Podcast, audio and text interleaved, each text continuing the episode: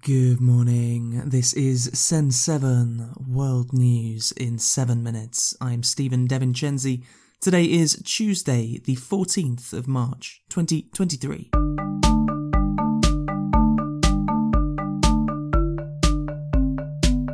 Starting in Europe today, Moldova has said that it has stopped a Russian-organised plan to cause problems in Moldova. Moldovan officials said that people, including some Russian citizens, had been promised money if they organised mass disorder on Moldova's streets. There have been some anti-government protests in Moldova recently. Moldova is a former Soviet state between Ukraine and Romania, and in 2020, a pro-European Union government was chosen to replace the previous pro-Russian government.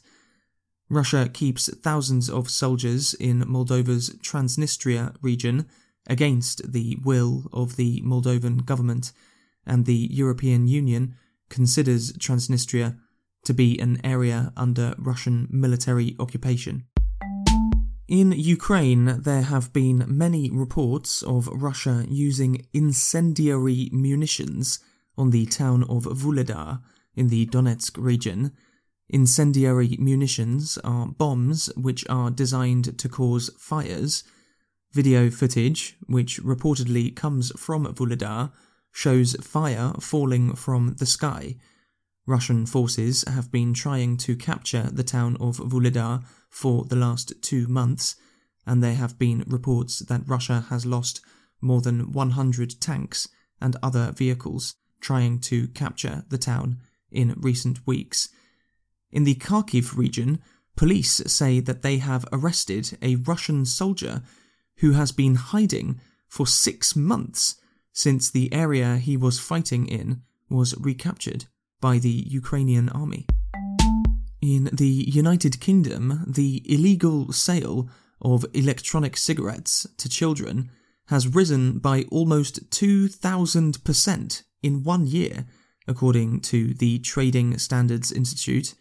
The use of electronic cigarettes, also known as vapes, has been encouraged by the UK government as being healthier than smoking. However, there are still many health effects caused by nicotine. People must be 18 to buy electronic cigarettes. However, a study by the Trading Standards Institute found that 16-year-olds were able to buy them 40% of the times that they tried. America's.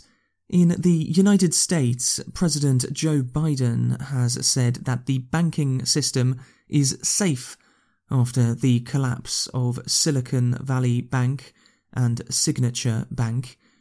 Biden also said that the management of the banks would face consequences for taking risks.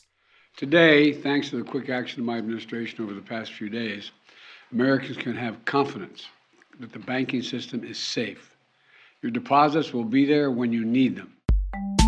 Also in the United States, at the Oscars, Malaysian Michelle Yeoh has become the first Asian to win the award for Best Actress. The Best Documentary award was given to Navalny, a film about Russian opposition leader Alexei Navalny, who almost died after being poisoned in Russia and has been in prison since voluntarily returning to Russia from Germany 2 years ago. Navalny's daughter, Daria, said that the main aim of the documentary is to help her father to get out of prison. The primary reason why we're here is to get my dad out of prison, and I'm very happy that the movie is getting the attention that it deserves. Mexico's president, Andrés Manuel López Obrador, has said that Mexico is safer than the United States. Obrador was speaking to reporters after officials from the US state of Texas told people not to travel to Mexico after 2 US citizens were killed in a kidnapping last week. Colombia's Navy has reported finding 2 dead bodies and thousands of kilograms of cocaine in a submarine. Two more people were found in bad health on the submarine, according to the Navy. Separately, Colombian President Gustavo Petro accused the Gulf Clan criminal group of violating a ceasefire agreement yesterday. Africa. In Gabon, rescuers are searching for survivors after a ferry sank off the coast of Gabon. 6 people are known to have died and 31 are still missing. 124 people have been rescued close to the capital, Libreville. In Mozambique and Malawi, over 100 people have been killed by Cyclone Freddy, which has flooded many areas and destroyed homes. The World Meteorological Organization has said that Freddy is one of the longest-lasting tropical cyclones ever, as it was first found near Indonesia on February the 6th. Asia.